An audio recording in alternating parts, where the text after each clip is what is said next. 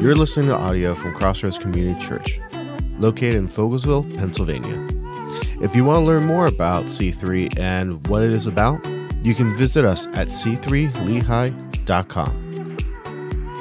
And now for today's sermon. Uh, would you bow your heads with me as we open up with a word of prayer?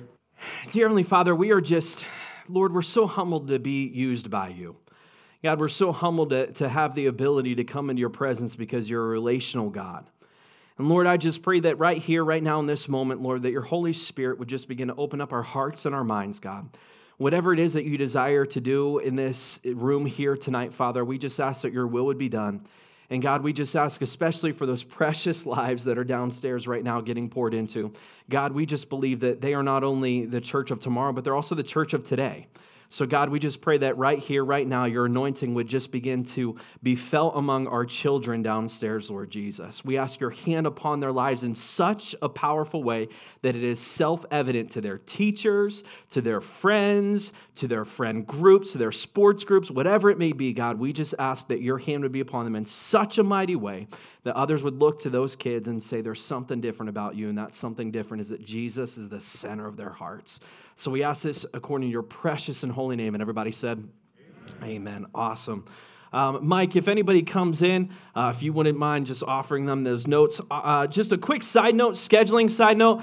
Um, next week, we are going to have to pause this. I know it's crazy because it's like tonight's the first night, but next week, we're going to have to, to pause on this because next week, we're actually having a painting company in and they're going to make this room match the lobby. Praise God. And so they're going to be coming in and doing that. So uh, we're going to let them work. So next week, we're going to pause the Bible study series. But I do want to just introduce the next couple topics that we're discussing. Tonight, we're talking about uh, pro- prophecy, prophetic word. And I want to be clear tonight, we're not necessarily talking about how to function in this gifting. That is going to be a series for a separate time, separate day. Tonight, our topic is having discernment revolved around this gifting.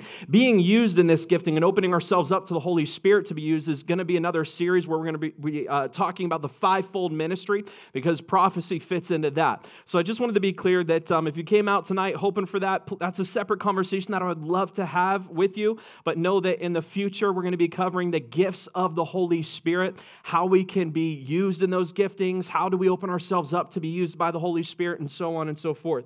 So tonight, we're going to be talking about prophecy, which I'll be explaining here in a moment.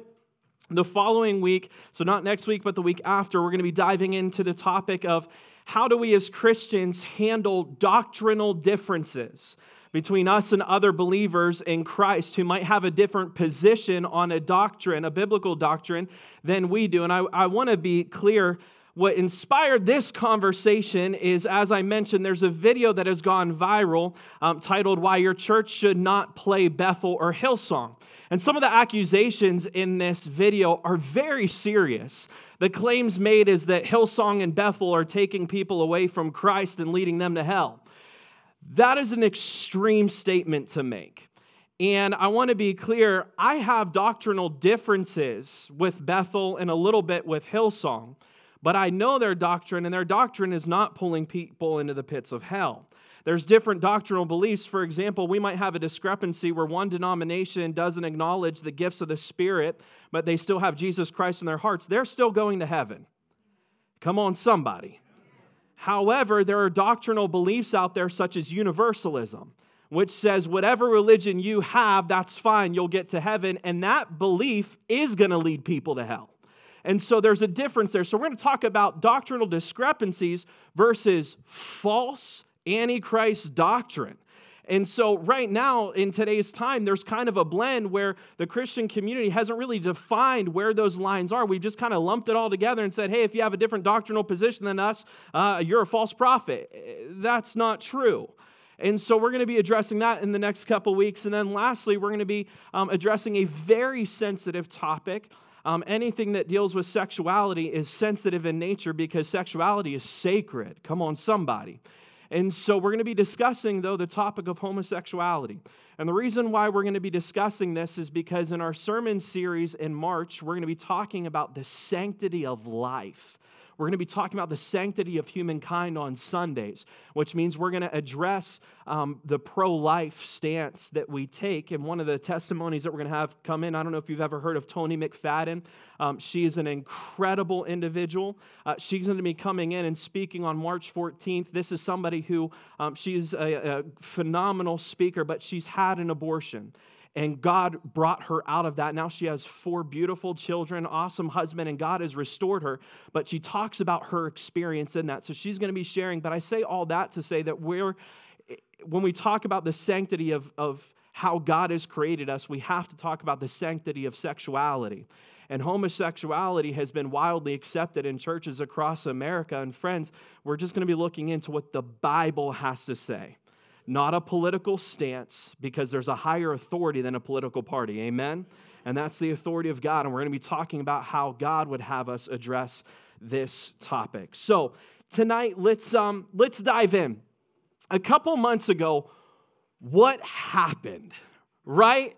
In the weeks leading up to the election, the circus election of 2020 into 2021 it seemed like every time I opened up my email, I was getting questions asked about, Pastor, what, is, what, is, what are your thoughts about this prophet and what they've said? And some prophets, and I'm just going to be very bluntly honest um, tonight. Is that okay with you?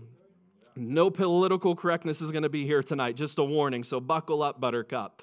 Uh, so, um, in the months and weeks leading up to the election, there were prophets who came out who said, I have seen the vision. Donald Trump will be the next president. That is going to happen. There were other prophets who said he is not going to get elected, and on the election night, China is going to overtake our government buildings. And I also heard doom and gloom. Uh, more so than that, I heard somebody saying, I can't believe that, a, that somebody who is a self proclaimed prophet would say this, but he said, I have seen and the rapture will happen on election night. And so the list just goes on and on. And so, what are we as the church to do with all of this? How are we supposed to explain what is happening? And ultimately, the topic in which I'm referring to is discernment we have got to have discernment in this area, especially because, and I'm going to be getting to this later, but the, I do want to start out tonight by saying I'm not going to be bashing the gift of prophecy tonight. I'm going to be talking about having discernment with it.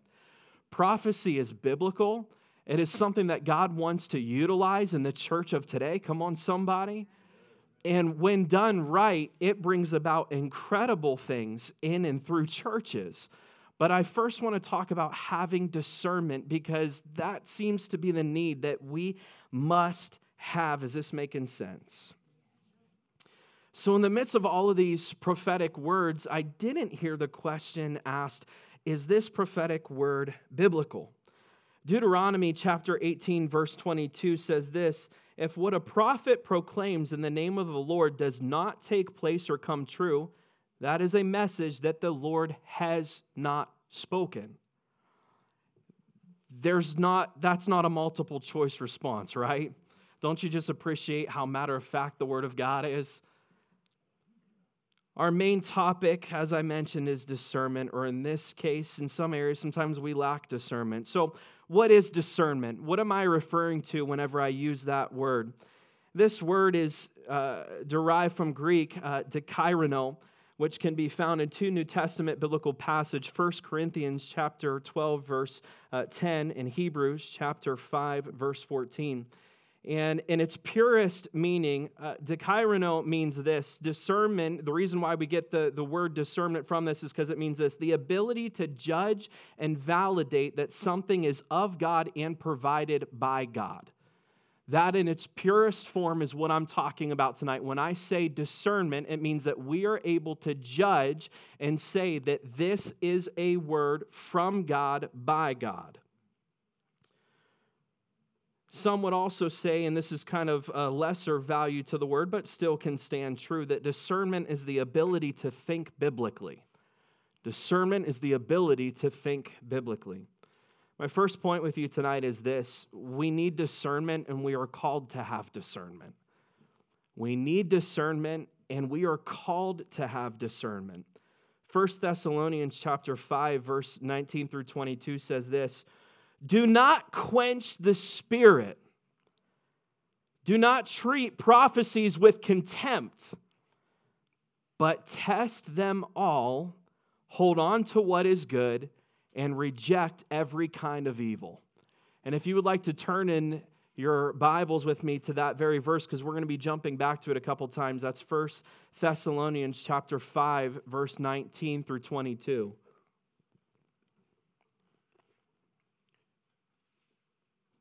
So the first fill in the blank on those sheets that you have is this.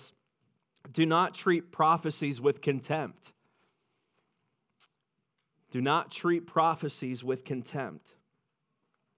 As I mentioned, earlier, that's not why we're here tonight. We're not here to tear down the gift of prophecy and disregard prophecy as a whole.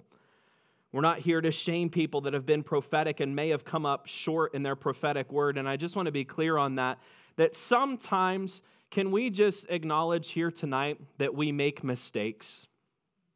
Is that okay? Turn to your neighbor and say, you, You've messed up sometimes.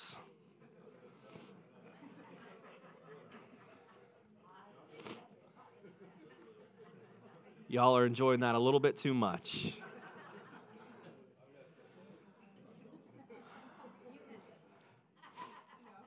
But the reality is, is that some individuals who claim to have a prophetic message and it doesn't come to pass, it doesn't mean that their heart had ill will.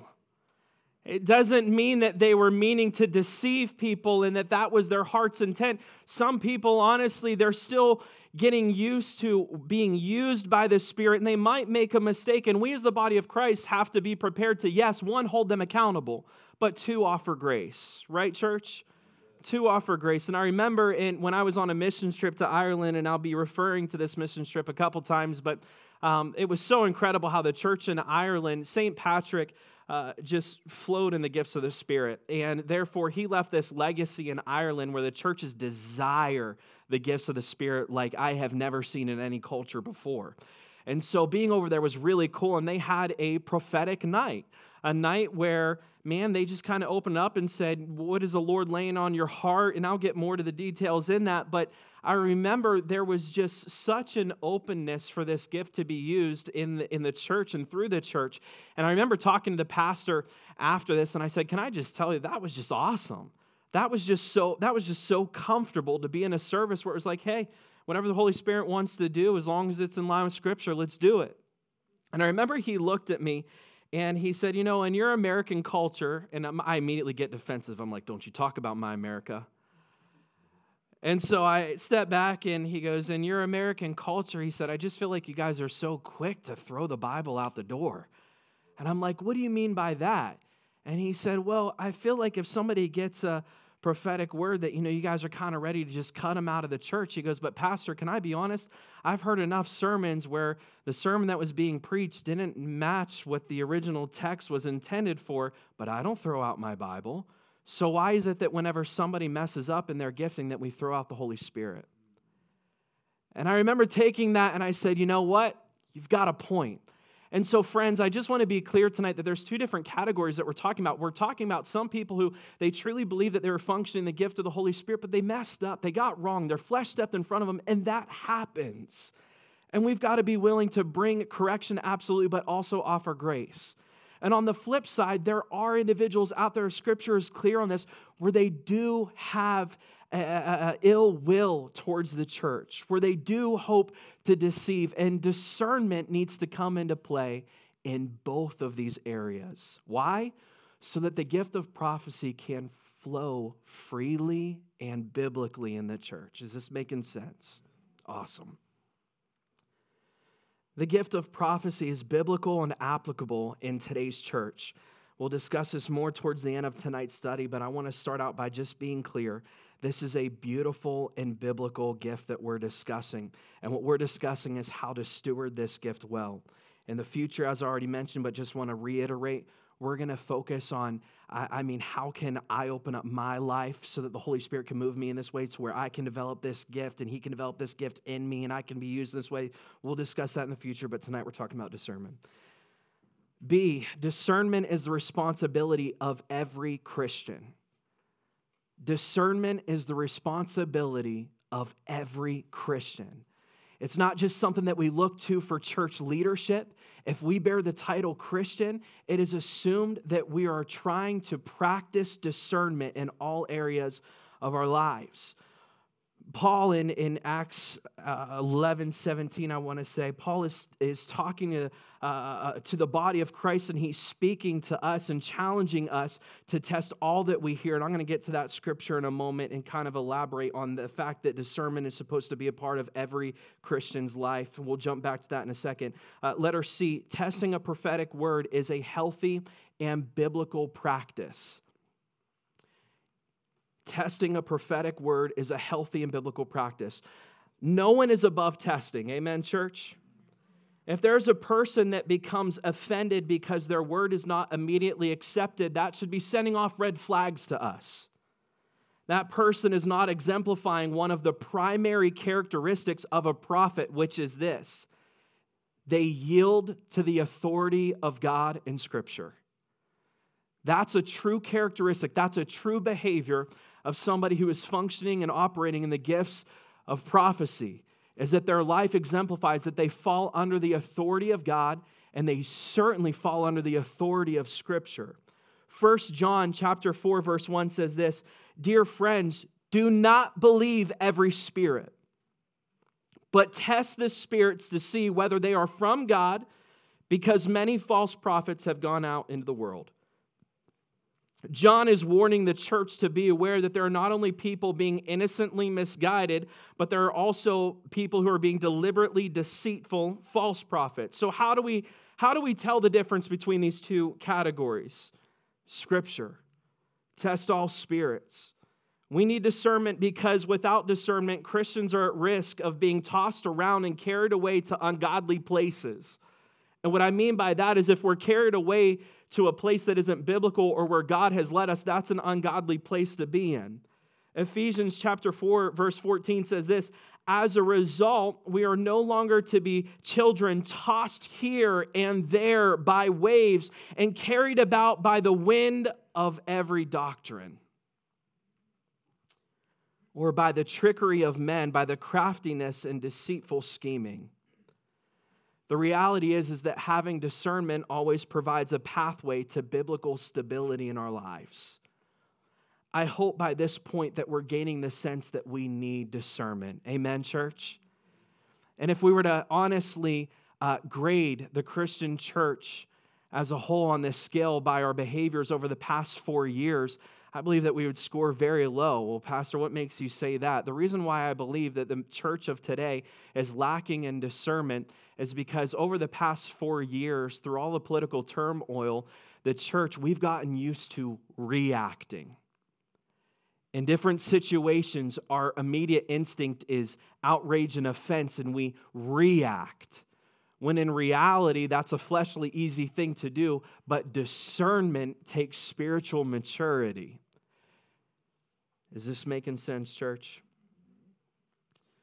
To have discernment in this specific instance is to test a prophetic word like 1 Thessalonians chapter 5 verse 19 through 22.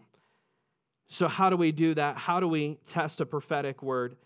Test prophetic words by asking the following questions. First is this, does it align with God's word? Acts chapter 17 verse 11 says this, now these Jews were more noble than those in Thessalonia. They received the word with eagerness, examining the scriptures daily to see if the things were so. Now, I want to talk about what Paul just said. Paul gave a message to the body of Christ in this area. And as a result, what did they do? They, how did they test it?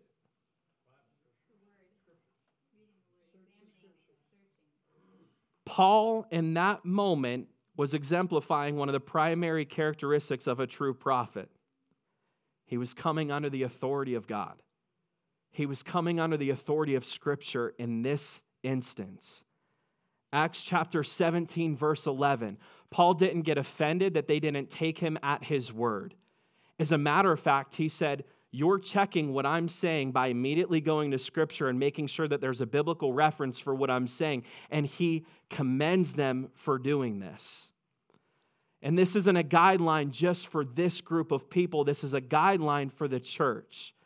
That when we hear a word, that we not only wait on it, but our instinct is to immediately go to Scripture and find a parallel between Scripture and what was just said.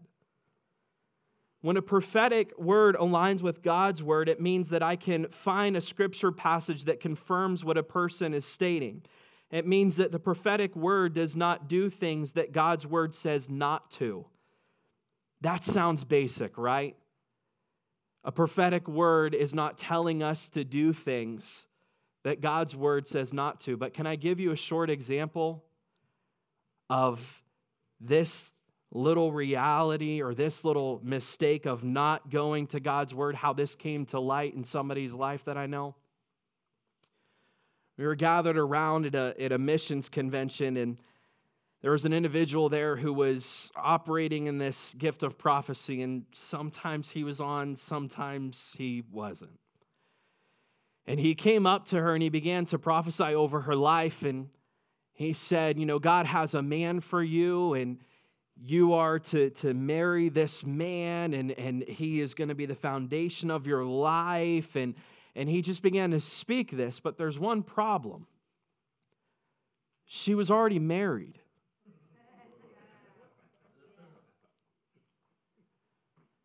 She got a divorce and began to follow a man that was pursuing her from the workplace. And friends, I know that this sounds so basic. There's no scriptural reference for breaking a covenant in marriage in this manner. And it sounds so basic, right? And yet it's an area that we sometimes either we don't talk about or we don't disciple those who are new in Christ, these basic fundamentals of making sure that Scripture validates what is being said. And another area that I just want to refer to that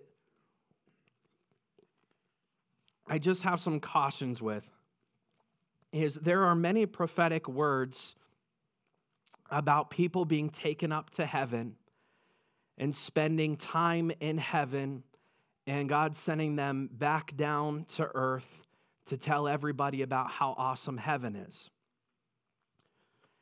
And I'm not discounting that. I am saying that we should have caution with this. Um, do you remember the, the movie years ago that came out, Heaven is for Real? Awesome movie very interesting, but I don't think that we should hold that movie as biblical truth. We should take it with a grain of salt and move forward. And the reason why I say this is because recently there's been another, uh, just an individual that I've been asked questions about what I think about this person's ministry because this person has a lot of material out there where they are saying, I'm, I'm going to heaven every a, a couple days and I'm coming back to, to tell you what, what heaven is like. And a part of the reason why I have just a cautiousness about this is um, one, I can't test somebody's experience according to Scripture unless it's in Scripture. And there are a few accounts where people are taken up to heaven. But some, something that always keeps me kind of at bay whenever I hear a, a message about having you know, visions of heaven and so on and so forth is is Paul in Second Corinthians chapter 12 verse 14 where he talks about he says I've been given this heavenly vision it was awesome the Lord showed me and I believe that happened in Paul's life. But Paul says this I can't tell you about it. And he begins to say how he, he can't reveal these things to us yet. And my only question is this whenever I hear somebody who comes forward and says, You know, I've had this vision of heaven and so on and so forth, and I must tell people, and that's kind of what's propelling their ministry. I just have caution because the question that comes to mind is if Paul wasn't allowed to discuss it, what gives this person permission to discuss it? Thinking about heaven, there's nothing wrong with that. Heaven is biblical, but here's, here's what I'm saying, friends. I take it with a grain of salt and I don't treat it as biblical truth because there's only one thing that's biblical truth, and that's biblical truth. One of my concerns with teachings that are focused on this is I've seen too many people who become distracted by heaven that they forget to accomplish what God has called them to accomplish here and now. And when I hear messages about heaven being focused around materialistic things that await us in eternity, I'm just like, we're kind of missing the point there because the point of heaven isn't heaven. The point of heaven is Jesus. The point of heaven is that I get to experience what Adam did before the fall, where it says that Adam and God walked hand in hand in the coolness of the evening. I can't wait for that that you and I get to walk alongside God and be reunited, and everything that was turned upside down is turned right side up, and we have a relationship where we can physically see Christ. What is that going to be? That's heaven.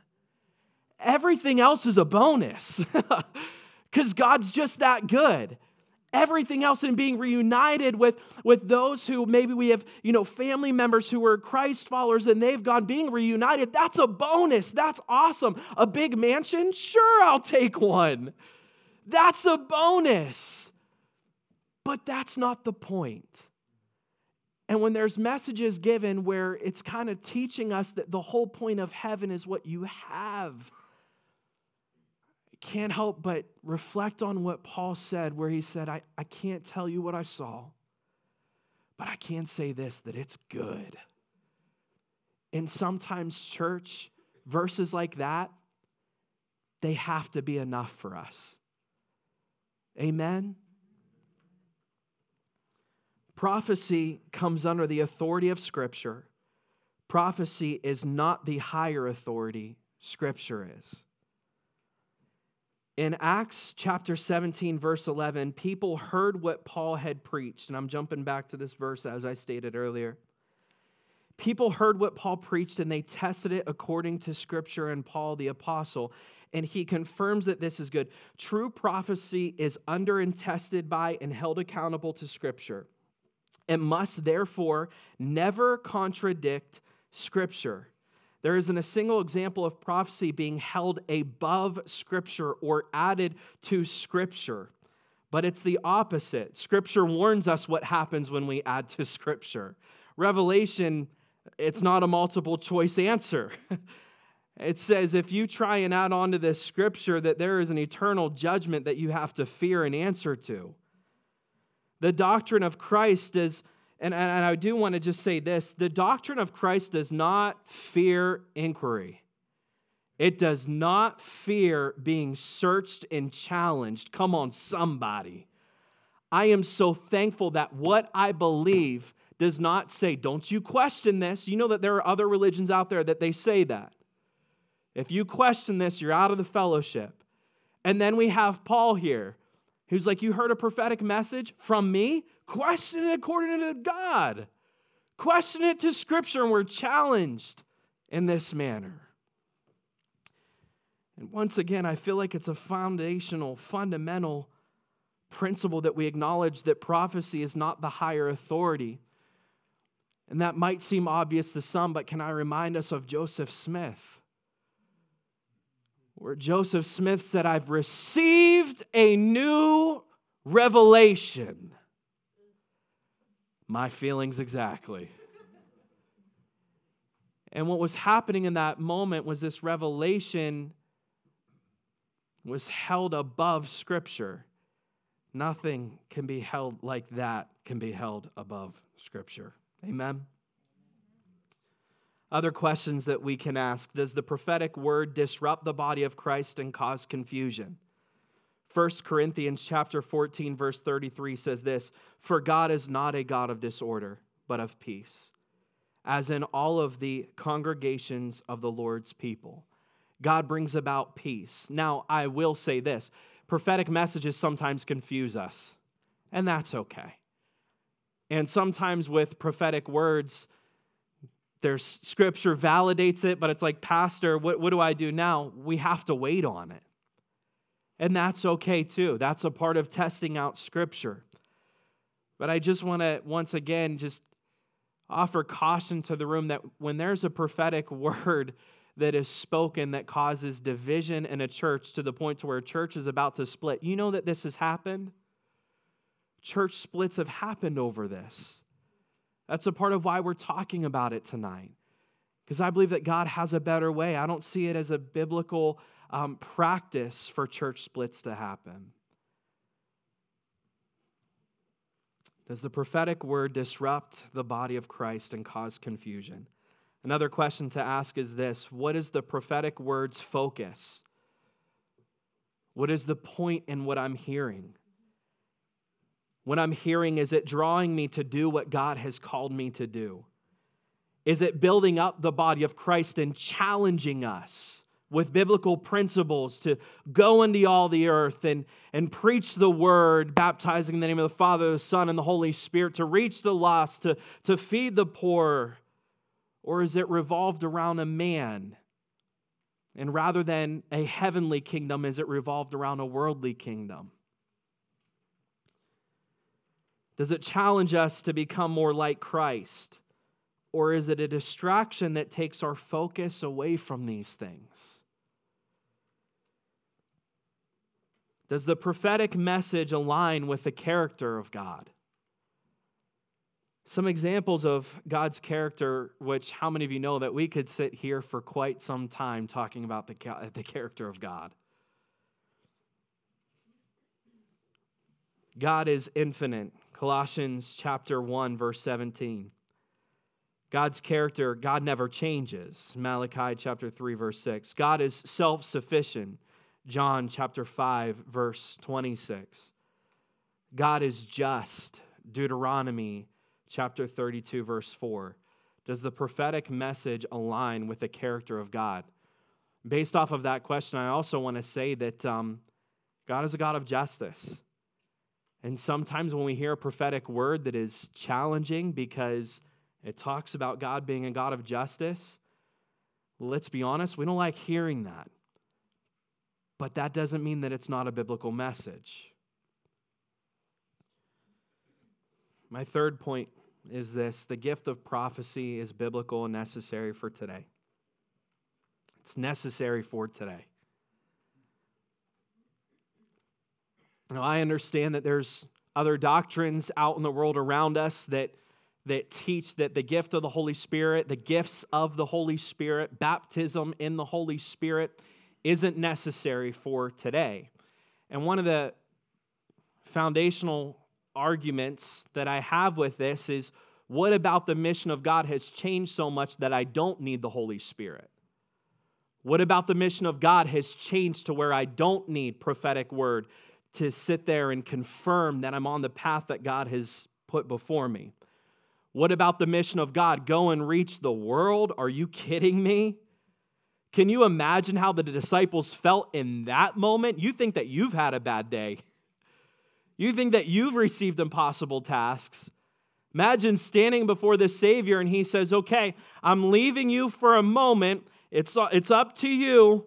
Go and reach the world and do everything that I've been doing. But then he offers these beautiful, encouraging words and begins to tell the disciples, I want you to go to a place and you're going to wait in the upper room, and my spirit is going to come upon you, and it's going to empower you in ways that you never could have imagined.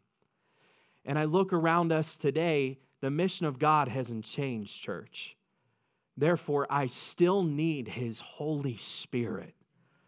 I still need the gifts of the Holy Spirit alive and active, and more so than me we need these gifts as the body of Christ to accomplish the task that would otherwise be merely impossible without His Holy Spirit. In order for us to accomplish what God has called us to, we need this gifts and all gifts of the Holy Spirit. They're biblical. Ephesians chapter 4 verse 11. So Christ himself gave the apostles, the prophets, the evangelists, the pastors, and the teachers. Acts chapter 2, verse 17. Acts chapter 2, verse 17. In the last days, God says, I will pour out my spirit upon all people. Your sons and your daughters will prophesy. There goes the argument that prophecy is only for the men. Your young men will see visions, and your old men will dream dreams. Throughout Paul's writings, he discusses the use in eh, the use in the gift of prophecy. If you want to get really technical, we have a book called Revelation, and we're currently living in it. We're living in a prophetic time. We're living in a time when we're seeing prophecy that was spoken a few thousand years ago is coming to life in front of us. First Thessalonians, back to that popular verse that I said we're going to be jumping around. Do not quench the spirit. Do not treat prophecies with contempt, but test them. Hold on to what is good. Reject every kind of evil.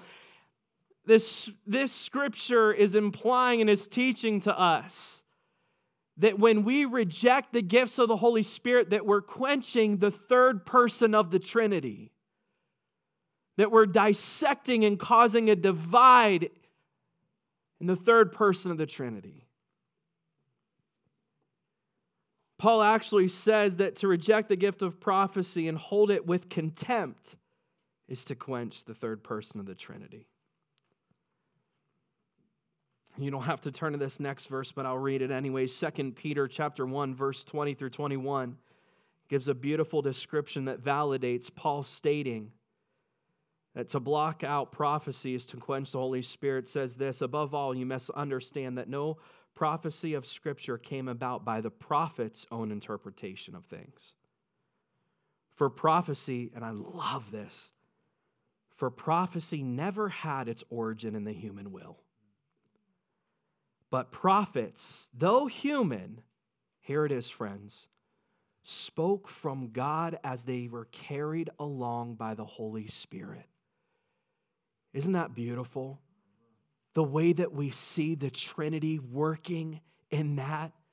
The way that we see the Trinity, the relationship, how the Holy Spirit carries the message. God speaks it. We can hear these things because we have Jesus in our hearts, and there's this beautiful harmony between the Trinity whenever we hear a prophetic message. Second Peter teaches us this principle, which is your next fill in the blank. The Holy Spirit carries the prophetic word and delivers it through human means. It is the Holy Spirit that carries the prophetic word and delivers it through the human means. I heard it explained to me one time like this. Um, you guys remember when we had house phones? Wasn't that cool? What a time. Still do, right? Because you get better rates if you get the whole package deal, right? Stinking Comcast. so, with this, I heard it said one time that it's kind of like the Holy Spirit acts like the telephone line to deliver the message between people. Interesting analogy. Prophetic messages are from God, and the Holy Spirit delivers them to us. When prophecy, uh, Pastor Caroline Tennant said this when prophecy is not despised, it can provide stability, firmness, in confirmation and strength in the body of Christ. How does prophecy provide stability, firmness, and confirmation? Those that function in this gifting today provide insight and direction to the body of Christ. God wants us to walk with confidence, knowing that we are heading in the right direction. Can I just tell you how many times God has showed up like this in my life?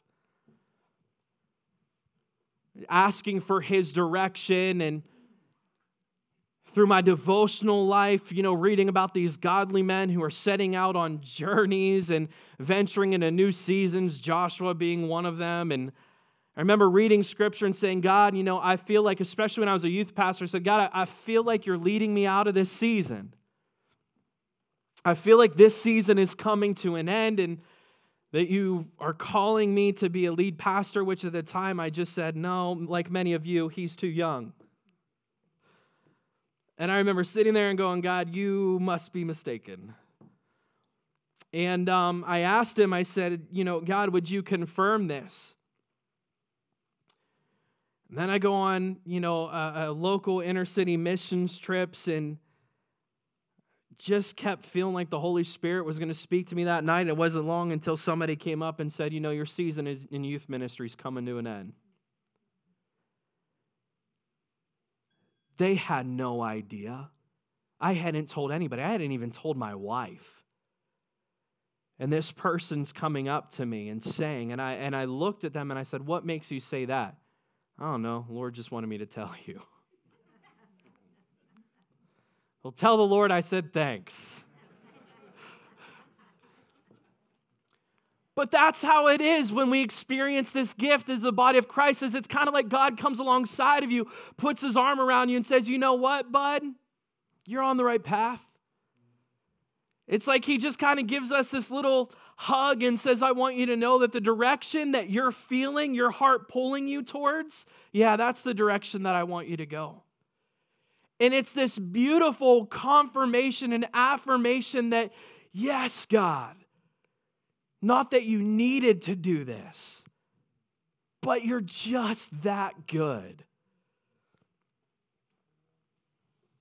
Prophecy often affirms what we're already hearing from God and strengthens us to move forward. All of these points that I've just mentioned and examples are found in 1 Corinthians chapter 14 verse 3 that says this, but those who prophesy or are speaking to people, they are giving them strength, encouragement, and comfort. It's just what happens as a result when the beautiful gift of prophecy is done biblically. Other side notes to mention is this Jesus functioned in this gifting. Matthew chapter 13, 55 actually refers to Jesus as a prophet. Now, we would understand that that was a gifting that he functioned in, and that wasn't uh, who he was, because I don't know many prophets who came and spoke like the way that Jesus did. I don't know any other prophets that said, Nobody comes to the Father but through me. And you'll hear other religions, and this is an attack on our belief system, where they'll say, uh, especially um, Islam. Islam says, you know, Jesus, he was a really good guy. And you'll even see different marketing techniques that Islam is using in America um, to bring Christians over. Uh, for example, I, I, I was driving by a mosque the other day and it said, We celebrate Jesus. Oh, that's new and looking in, it's, it's kind of this marketing scheme to get Christians to come over and go, hey, we're kind of the same. And it works. And so I just want to be clear that although Jesus was referred to as a prophet, it's because he functioned in this gifting. He was much more than a prophet, he was the Son of God. That's why he made bold statements such as, Nobody comes to the Father. Muhammad never said that. Nobody comes to the Father but through me. We could go on with other examples, but for the sake of time, we'll hang out on that one. And I also want to say this that, that prophecy doesn't have to be this, this huge moment in a Sunday morning church service prophecy, there's been some people in my life, can I, can I be honest with you? They didn't even know that they were prophesying to me.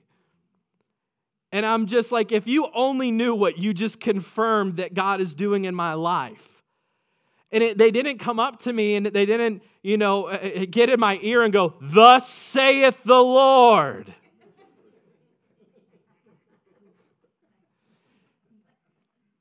And there's a time and place where that happens, and that's cool. That's awesome. It lets us know that the message that is about to be said is coming from God, as we just learned tonight. That's scriptural, but that's not the exclusive method in which this gift operates. Amen, church? Prophecy is meant to be this kind of natural part of who we are, where we walk up to another person and say, I, I just want you to know that the Lord put this on my heart.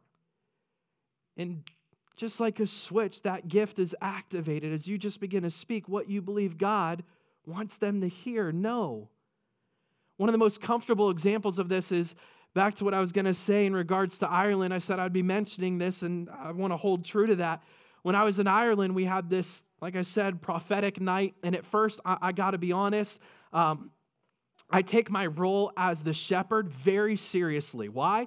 Because scripture says that I get this awesome privilege that some of you aren't going to experience, but I sure am, where I get judged more harshly. Praise God. And so I take my role as shepherd very seriously, where I'm like, hey, false prophet, let's just go Old Testament on them and take care of that out back. And I'm on this missions trip, and one of the Irish pastors comes up to me and he goes, We're having prophecy night tonight. And my, you know, my guard immediately goes up. I'm like, All right, tell me what that means. And he and I began talking back and forth because I have teenagers that I brought over to this country and I am not going to let just anybody speak into their lives. Teens are already dealing with enough voices. And so I'm like, I want you to tell me how this service is going to go tonight. Because if it's not going to go in a biblical direction, then our crew's going to wait back at the house for you. And he began to quote biblical scriptures. And I love that he said, Now, Pastor, things aren't going to get weird step one. And then we kind of grinned, and I said, Doesn't the supernatural always get weird? He goes, You got me there. it certainly isn't normal, it's supernatural. Anyways, long story short, it was an incredible life changing night where these students got to experience the biblical, beautiful gift of prophecy. And people began to pray over our groups before we went into a week of ministry and working in very rough areas. And just began to speak into some of the teens' lives. And they said, You know, I just want you to know that God, God just wants you to know this, or whatever it may have been, and just weeping around the altar. As God just began to give each and every one of the students that I felt like I was shepherding at the time. Obviously, Jesus is their shepherd.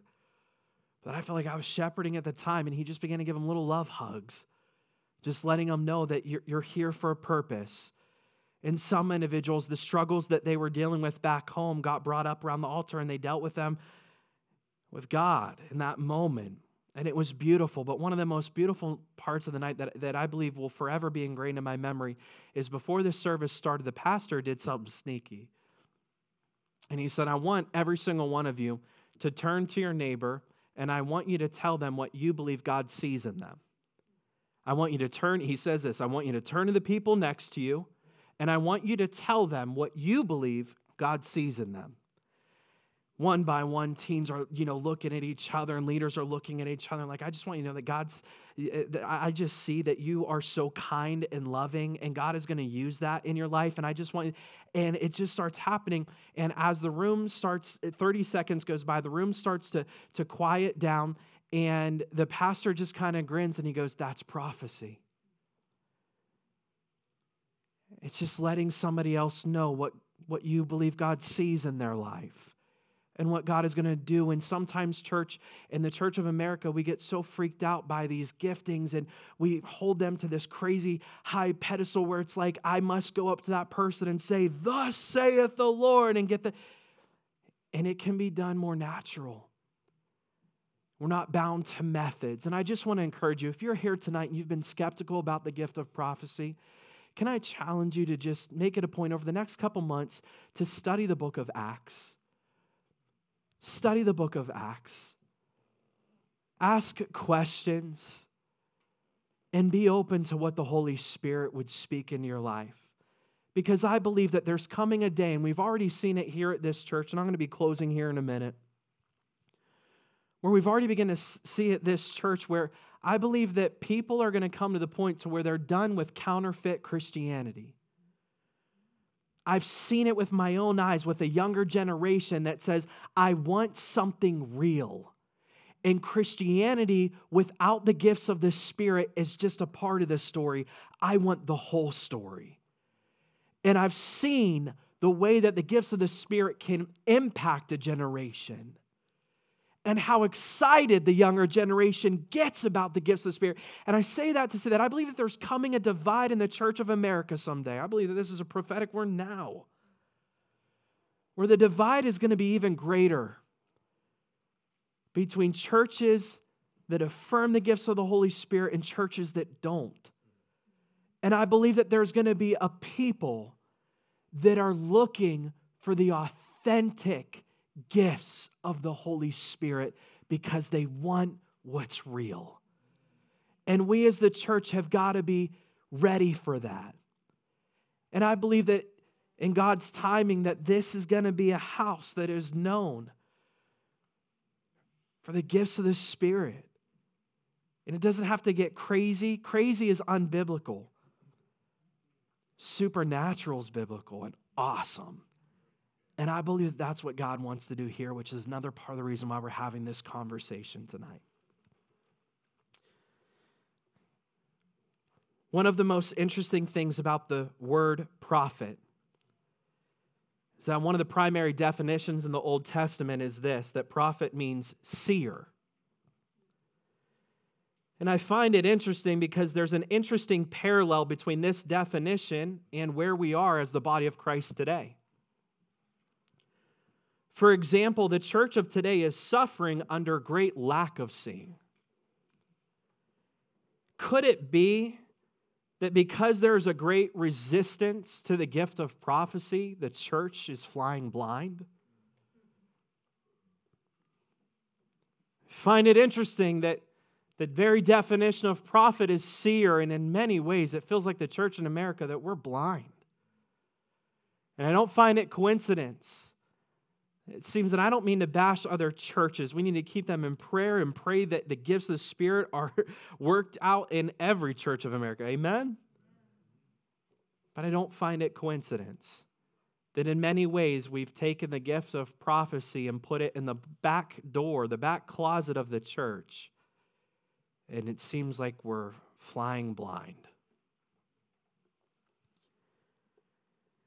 On your papers, I would encourage you on the second page, there's a reference there six biblical facts about prophecy. I'm not going to read through them tonight, but I would encourage you to check them out in your devotional life. These are from the Assemblies of God Apostles and Prophets positional papers, which you can find on the website listed there, ag.org. I would encourage you to find out that's our doctrine and belief system as the Assemblies of God. It can, this website will go more thoroughly into the gift of prophecy. I would encourage you, if this is a topic that you want to study more in depth, that you want to learn more about, um, I would encourage you to um, check out this website.